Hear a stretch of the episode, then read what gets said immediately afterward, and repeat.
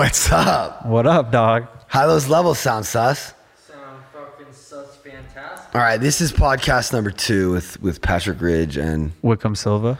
We got Pete on camera today. Yeah, it was a good day. We had some technical difficulties. Yeah, Pat forgot some gear. It's all good. We know. I mean, me and sus prevailed. We came through. We're just getting it done. We're getting it done. We got 2 Shure mics. We're in my fucking living room. We got the task cam, which is being replaced by a sound card very soon. Mm. We tried to film the first one. Well, the first one we did, we didn't even fucking record. We had a great conversation. We didn't even fucking record. Absolutely amazing. It was devastating. And then we tried to recreate it the next one and just like wasn't the same and like, but it's okay. Well, we got so you say. We got a good setup now. But Wickham's girlfriend just called him and was like, "Where are you at?" Because what? It's 12:30 a.m. Pete just showed up from filming a wedding. What's the Wi-Fi? The Wi-Fi is Ridge Satan 666. So in case anyone ever comes to my house, which probably every single person listening to all 20, the whole world, probably all 20 of you that are listening to this have been to my house or are going to come to my house again. And another really cool thing about this is we can literally just do podcasts in this living room with whatever guest happens to be here at the time. Yeah. And I feel like that's one of the cool things about this, because we're always having engaging conversations in this house about interesting things. But Wickham's girlfriend called and I said, it's always better to be busy than, which this is kind of funny because she'll probably listen to this, but it's all good. She's not.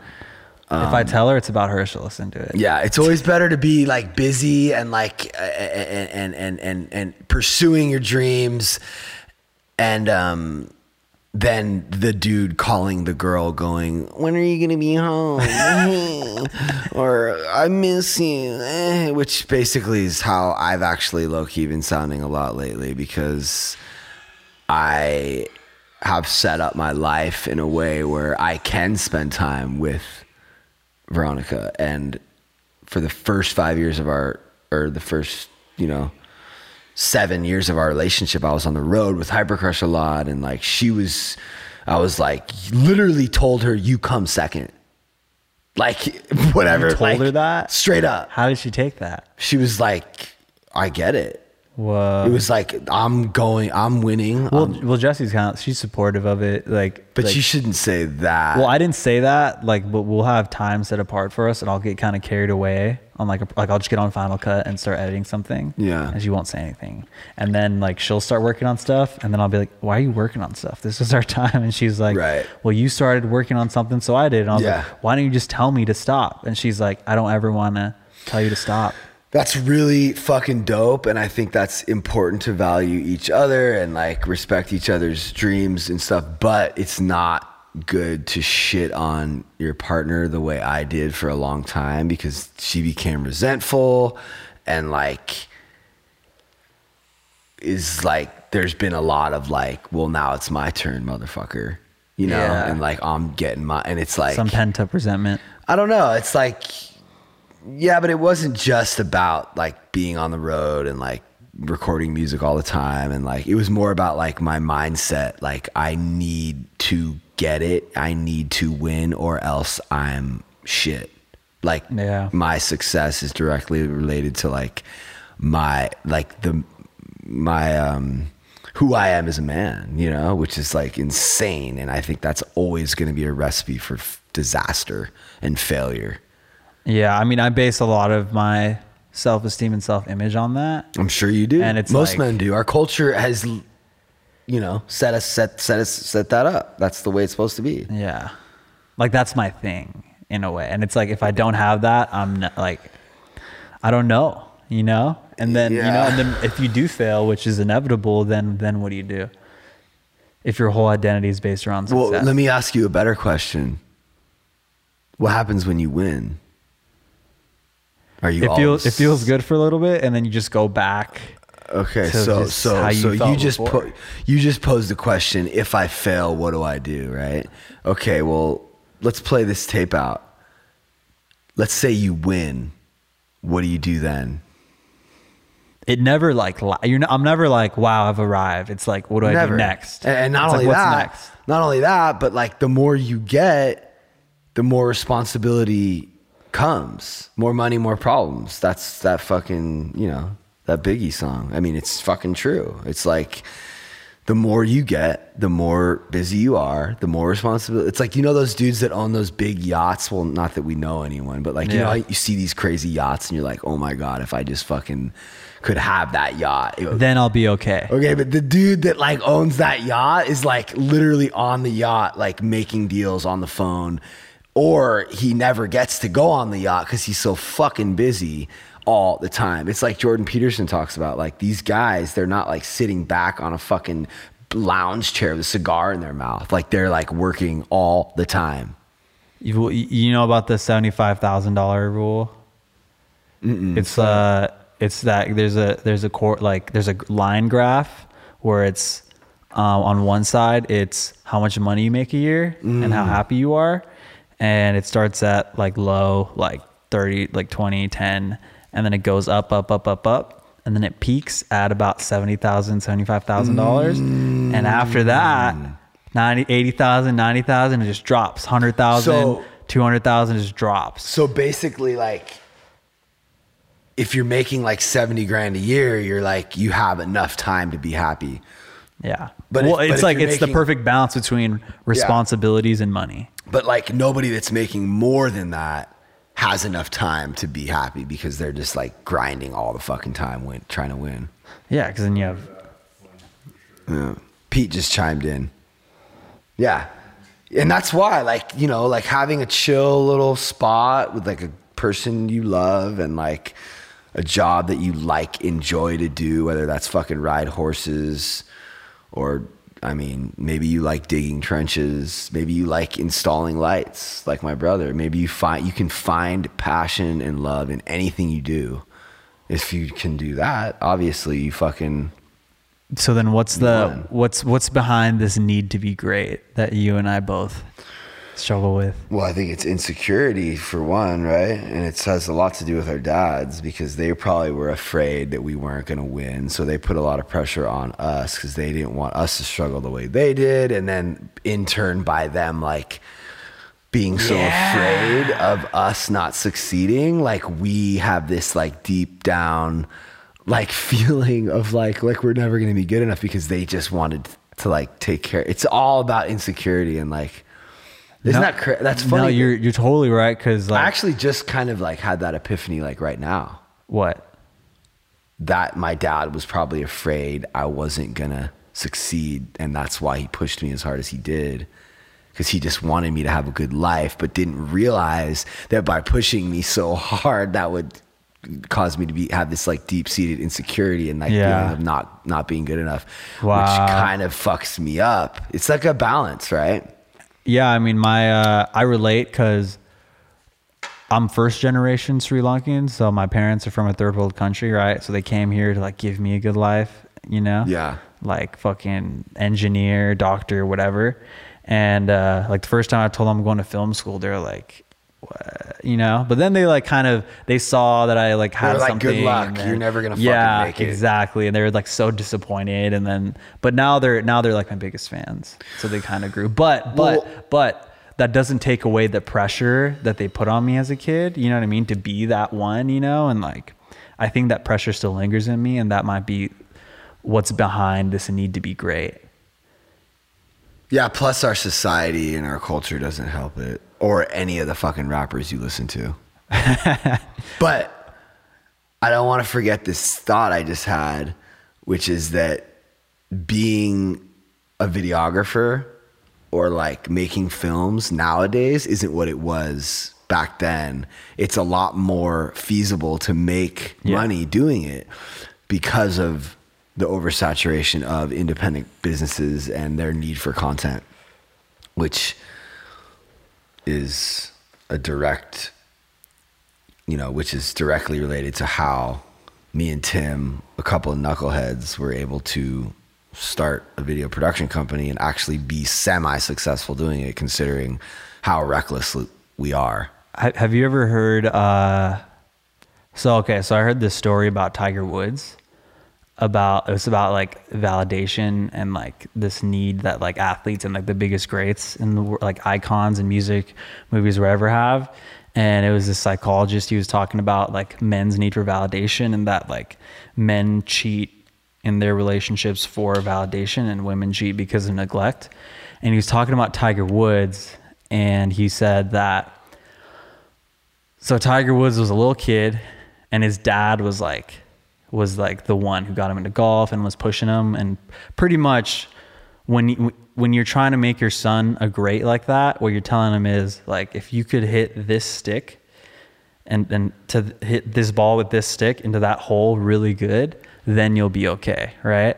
And then so Tiger would spend his whole life like hitting the ball into the hole, right? And like, I'm gonna be good, then I'll be okay, then I'll be okay. And he became one of the best golfers of all time, right? Mm-hmm. But what his father failed to do was that when you tell him that once he hits the ball into the hole, then you'll be okay, what you're telling him is that he's not okay now. Right. So then he never learns how to be okay now. Yeah. Which is, and he'll never know. Yeah. Cause now, and then he was talking about how like all his mistresses were blue eyes, blonde hair, just like his wife. They all looked exactly the fucking same.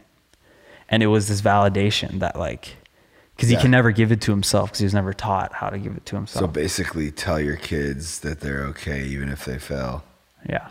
I mean, but then that kind of is reinforcing this idea of like a participation trophy, which is not good either, because like learning to lose is important too, and knowing that you lost. And I mean, I don't know what this fucking, like these old people are always talking about millennial. Okay, first of all, I'm not millennial, I'm Gen Z, but they're always talking about millennials and the participation trophies. Me and neither of my friends, when we got participation trophies, we're like, dope, we got our participation trophy. Right. We were all like, yeah, I don't really know. Dude, this is bad. Like, this sucks. Yeah, Simon Sinek. It was almost worse than getting nothing. Yeah, Simon Sinek talks about that. That was that millennial thing that I was...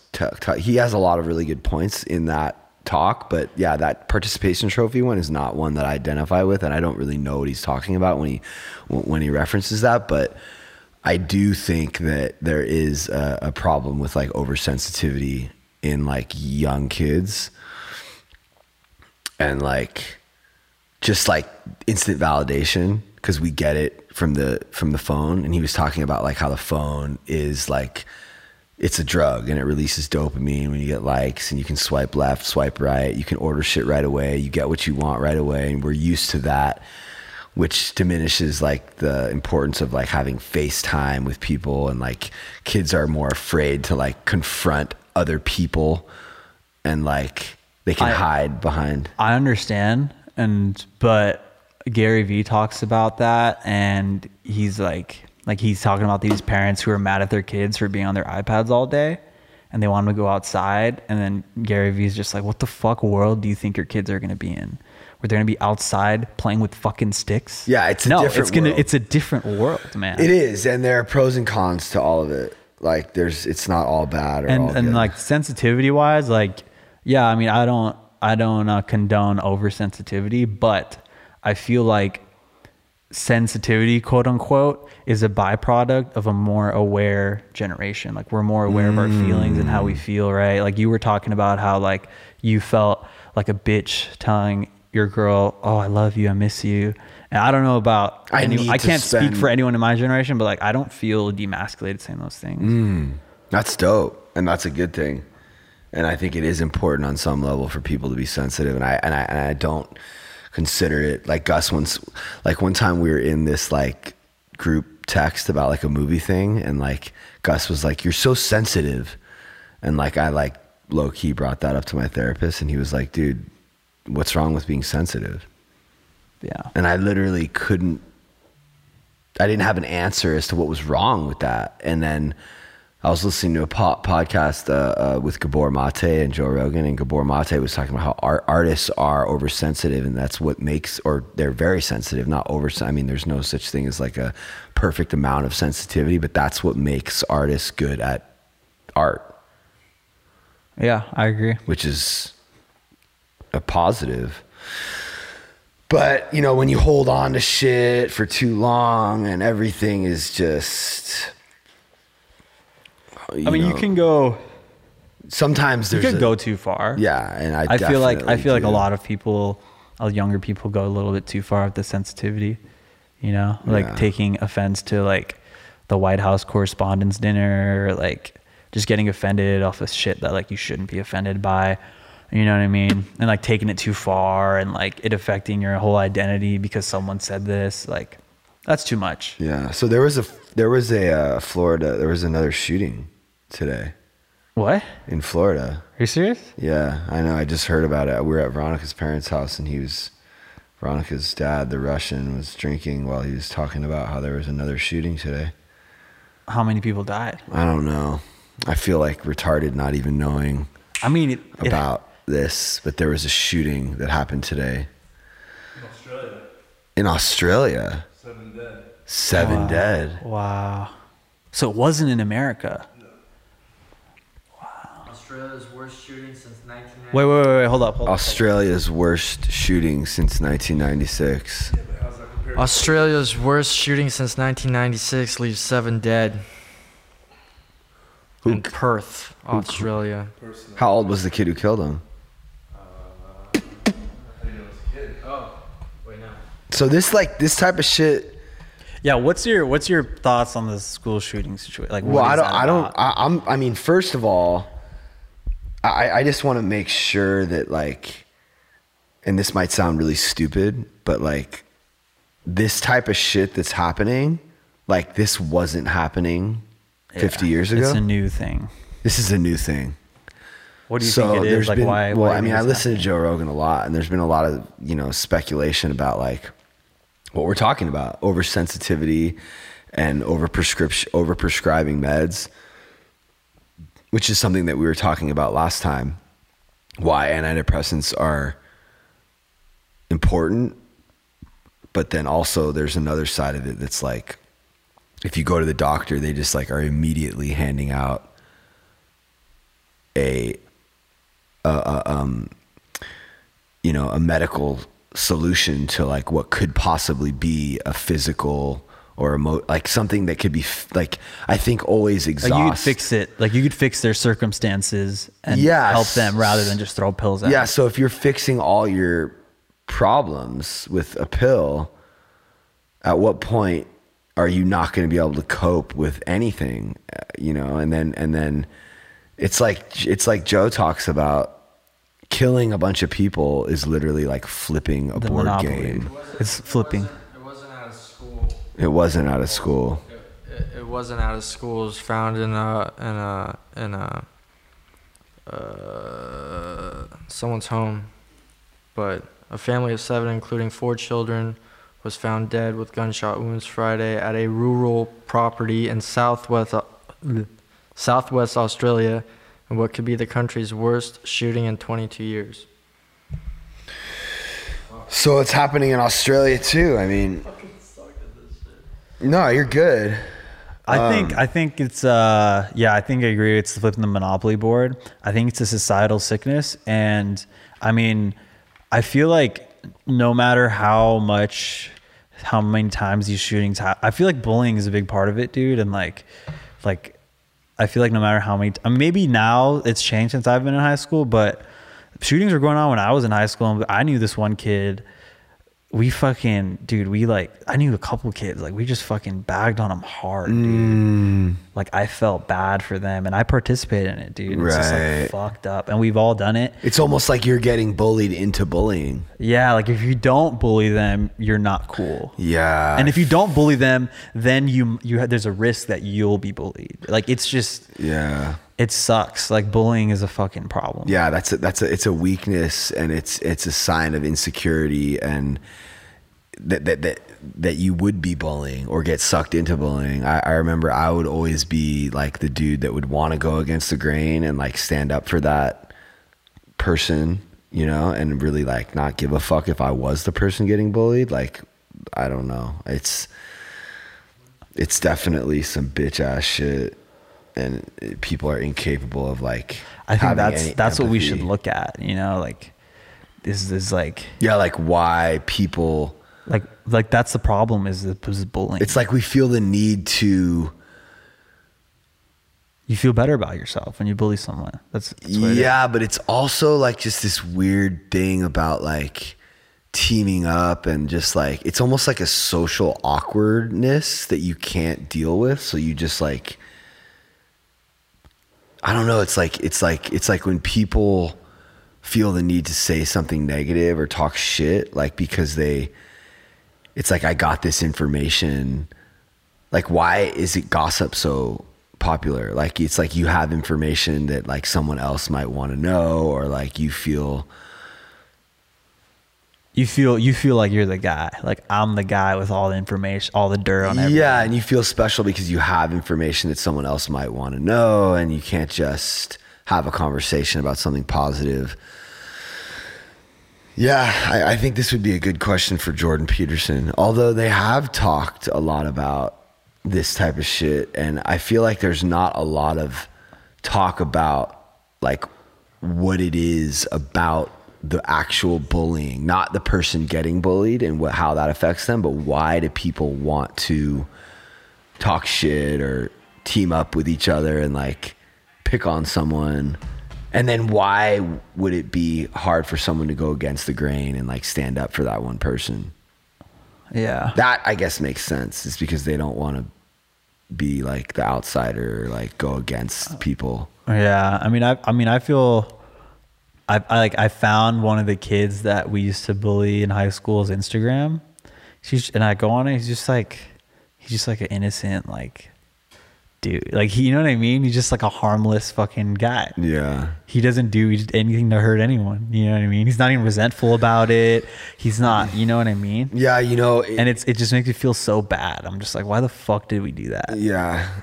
One thing I've actually been trying to like be more conscious of is like definitely not talking badly about anyone else. And that's actually something Tim's really good at. That's one of the reasons that I love him.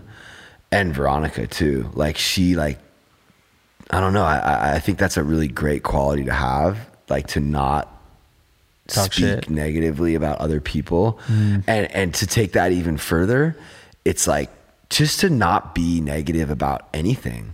Because there's always two ways of looking at things, right? Like, first of all, any negative experience can be seen as an opportunity for growth.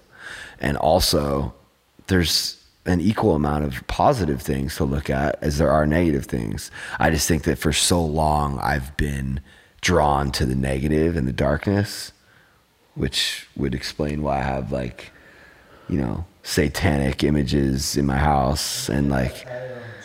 Yeah, that's you know, death metal art and upside down crosses and like punk rock and a picture of Danzig over there. And it's like, I've just always been drawn to like dark, like Skeletor. Is that true, Pete? Dude, me and Pete both. There's Metallica, Alice in Chains, Nirvana. I mean, I didn't like He-Man. I liked Skeletor. I always liked the villain. I don't know. That's just, but changing that can actually cause you pain. But I feel like you're like a positive person though. Well, this is the new character that I've been trying to build, because that dark character didn't serve me, and it caused me to bottom out and end up in fucking rehab. Yeah. You know? I feel it. It's like, you know, it's like Yoda. It's like that's why I love Star Wars so much, because like that analogy of like the darkness and like the light, like the dark side is very enticing, and it can be super powerful, and like you can get a lot out of that. But the force, like Yoda talks about, like that positive energy, it's a little bit harder to go that way, but it always will win. You know, the light will always win. It's always going to be more powerful. And like, you know, like Kanye says, love conquers all. That's not a Kanye quote, but he was saying it in that last. And it kind of sounds corny, but like, shit, I know from firsthand experience. Like, so have you ever been bullied? Actually, yeah. The other night I was riding my motorcycle behind my high school. I don't know if you saw that on my story. Sometimes I like to just cruise by Agora High School and like reminisce. And I remember like Yeah, for sure. Because I was a person in high school that people felt threatened by. I thought you were cool. No, I for sure was. And that's why certain people fucked with me. Like Ryan Dennis threw a rock through my window. Keith, so you were cool and bullied simultaneously. Yeah. Like even Aaron, like fucking, you know, he. But was that like tried, homie? Like, no, like, no, that was like him, like fucking with me, prank calling me, trying to bully me. And like, but the thing is I would just always be confused. Like, why is Mike Krim prank calling me? Why is Keith like breaking into my house trying to like steal my weed? Like, why are these people throwing rocks through my windows? Like, why are they like I didn't understand like why they didn't like me. And it was fucked up. But I always had like a lot of friends. What about like you were a kid? Because I feel like that's where it starts. Was it physical, verbal, or relational bullying? I don't know. I mean, I was in a body cast in third grade in a wheelchair, and like my brother had to like take me to the bathroom. Like it was a fucked up, like really fucked up traumatic experience. So like I think that I had a lot of insecurities around like being in a body cast, and then like I had braces on and I walked like Forrest Gump for 6 months, and it was like a whole thing. But I don't really remember people bullying me, although they did have the opportunity to, because I don't know. Yeah, I've had some experiences of being the bully and then also being bullied, like in elementary school, in like the fourth grade. It got to the point where I didn't want to go to school anymore. Wow. From one of my friends, right? And then in like high school, when I started to delve into like drugs and alcohol and stuff, I was starting to realize that I had a problem with drugs and alcohol, and I would usually make an ass of myself in public, you know? And an ass of yourself? Yeah. And like, so I would get like bullied too in high school too. Like I for sure was not cool in high school, was it more in high school or in middle school? Probably, it was for sure more in middle school. It was pretty gnarly in middle school, but in high school, yeah, I was not cool. I was like before I started getting drugs and alcohol, I was fine. Like I got along with everyone. I was like class clown, and like then I started getting drugs and alcohol, and people didn't even know I went to the school anymore. I totally changed as a person, like completely, like couldn't function, and I ended up getting expelled, and I finished at a continuation school, and then I got sober, and then I went to college, and I was completely different. By the time I was in college, I like had sobriety and the 12 steps, and I was like different, and I was like, and then I started like a career, and then like I worked at Ridge, and now I'm like people see my stories, and I'm like doing shit on sets, and now the same people from high school are like watching the stories. I don't even follow them, right? And there's like a part of me that like wants to impress them still, for sure, and like still like stay. Now guys, look at me, I'm cool now. Yeah, you know? Stay away from that. I know, and it's like it's kind of some fucked up shit, man, because it's like. Yeah, like, and like, I still want the validation from these people. Yeah, I hear you. So you guys use the alcohol and drugs to seek validation from people, so you can like. I feel like I've been seeking validation from people before, after, and during. Yeah, I never used drugs and alcohol to seek validation. I just did drugs because they made me feel good, you know? Yeah. But I mean, everyone has a different story. And then it stops to make you feel good after a certain time. Yeah, I mean, that shit only for an alcoholic, that shit only works for as long as it works, and then it starts to take a toll. Yeah. What's that saying? It works till it doesn't. The party. It's a party until it's not a party anymore or something. Yeah, but it's fun until it's not fun. I feel like in my little like taste of bullying, I can understand why someone would shoot up a school. I'm not saying I would, and I never have thought of doing that, but like Wait, you're saying that, I can understand being ostracized. Like when you're in high school, you're in like a mini society. You're saying your taste of from being bullied. Yeah. You could understand why someone would be so fucking mad. That they would, dude. Yeah. People are fucking dicks. Yeah. Like 100%. Especially in high school, dude. Like it's like being ostracized from like a society like that. Like it's rough. Yeah. It's not just being bullied though. You know, it's like feeling like you could never win, the overwhelming feeling of life and school and like picking a career. And it's like, hard shit. Yeah. Like, you know, the Misfits, like Danzig said, like being a teenager is not easy. Yeah. It's super hard. Like I was like, what's that lyric from the Misfits song about being a teenager, not dying? If you're a teenager, if you make it through your teenage years, how did I make it through my teenage years? He says that, Glenn Danzig, Misfits. Yeah.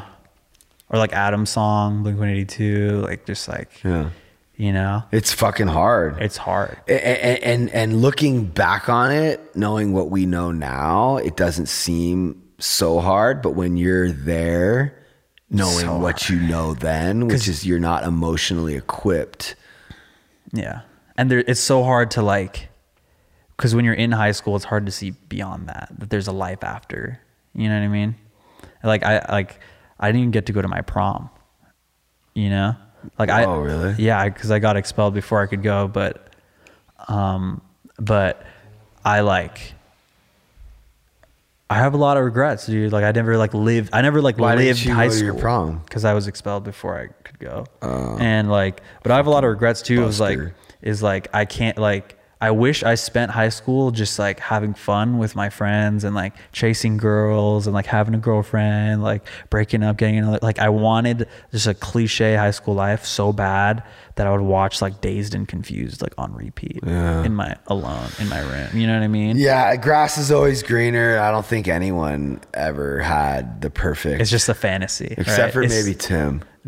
I mean, Tim was like rapping at other high schools and shit. I'm like, I don't know. It just seems like he's always fucking been able to just have fun. Well, so your high school life wasn't like that, like the fucking like Dazed and Confused. Pete, what was your high school life like? Yeah, he surfed a lot. Pete surfed. I mean, he doesn't have a mic, so you can't just ask questions to people that, but yeah, like, dude, I'm just curious. Dude. No, like, honestly, like my high school career would have seemed, I bet you so many people were like, wish they could have been in my situation. You know, like my house was like party central. I was friends with everyone. I was selling weed. I was making music. I was like, that's awesome. Had like, yeah, you say it's awesome, but like I was mentally tortured on a daily basis by like, well, also just kind of like numb and like just using a lot and, you know. So in sobriety, has your lives progressed in a positive way? Well, before we get to sobriety, I just want to say that like, I think that part of the reason why I wasn't able to just be happy in high school it's the same reason why I wasn't able to be happy in Hypercrush after high school going for things is because I felt I needed to like get good grades. I felt like I needed to like make money. You cared about your grades? Dude, I didn't give a fuck about my grades. I got straight A's one semester. No way. Straight up. In like 11th grade. Wow. I graduated with like a 3.6 grade point average. Whoa. Yeah. While selling weed and like partying every night. And like, just like, cause that was like a part of winning, right? Like it wasn't just like be the best skater, which I definitely was one of them, you know, have the hot chicks, sell the weed, make the music, but also get good grades because that I wasn't a fucking idiot to think that like it wasn't important to do good in school, which in retrospect, it wasn't nearly as important as I thought it was. I thought that was going to be like my key to like success. So I like did it. I did whatever I needed to do to get good grades, which was a lot of cheating. You know what I mean? Like I literally would cheat off Tim a lot low key because he was like really smart. And he wouldn't study and still get, I'm like kind of stupid. I would like study forever and like I grind, I go hard, but I'm not like naturally like book smart, you know? Yeah. But yeah, I don't think high school is ever what it seems on the other side of things, you know? I feel like Hollywood just implanted. I mean, like I base a lot of my life on movies. Yeah, like Dazed and Confused, like that's... It's not real. No. It's a fantasy. Take it away. So yeah, no, Dazed and Confused, loved it. Amazing movie. And he did a new one called Everybody Wants Some. Have you seen that? How new is it? Bro, it's basically like Dazed and Confused Part 2. So Dazed and Confused takes place in the 80s. Yeah. And it's like football. Yeah. This movie takes place in the 70s. Is the 70s and it's baseball. Which one? Dazed and Confused. Okay, so Dazed and Confused is the late 70s and it's football in high school. Right? Yeah. Everybody Wants Some is in the 80s and it's baseball and college. It's the same director? Yes. Richard Linklater. When did this come out? A couple years ago. Wow. It's literally was it in theaters? Amazing. Yeah. It's just as good as Dazed and Confused. Wow. In some ways better. Out. Like just like slapping each other on the ass. Like the dude has like a blonde mustache and he's like, what you got some you got some dirt on your lip.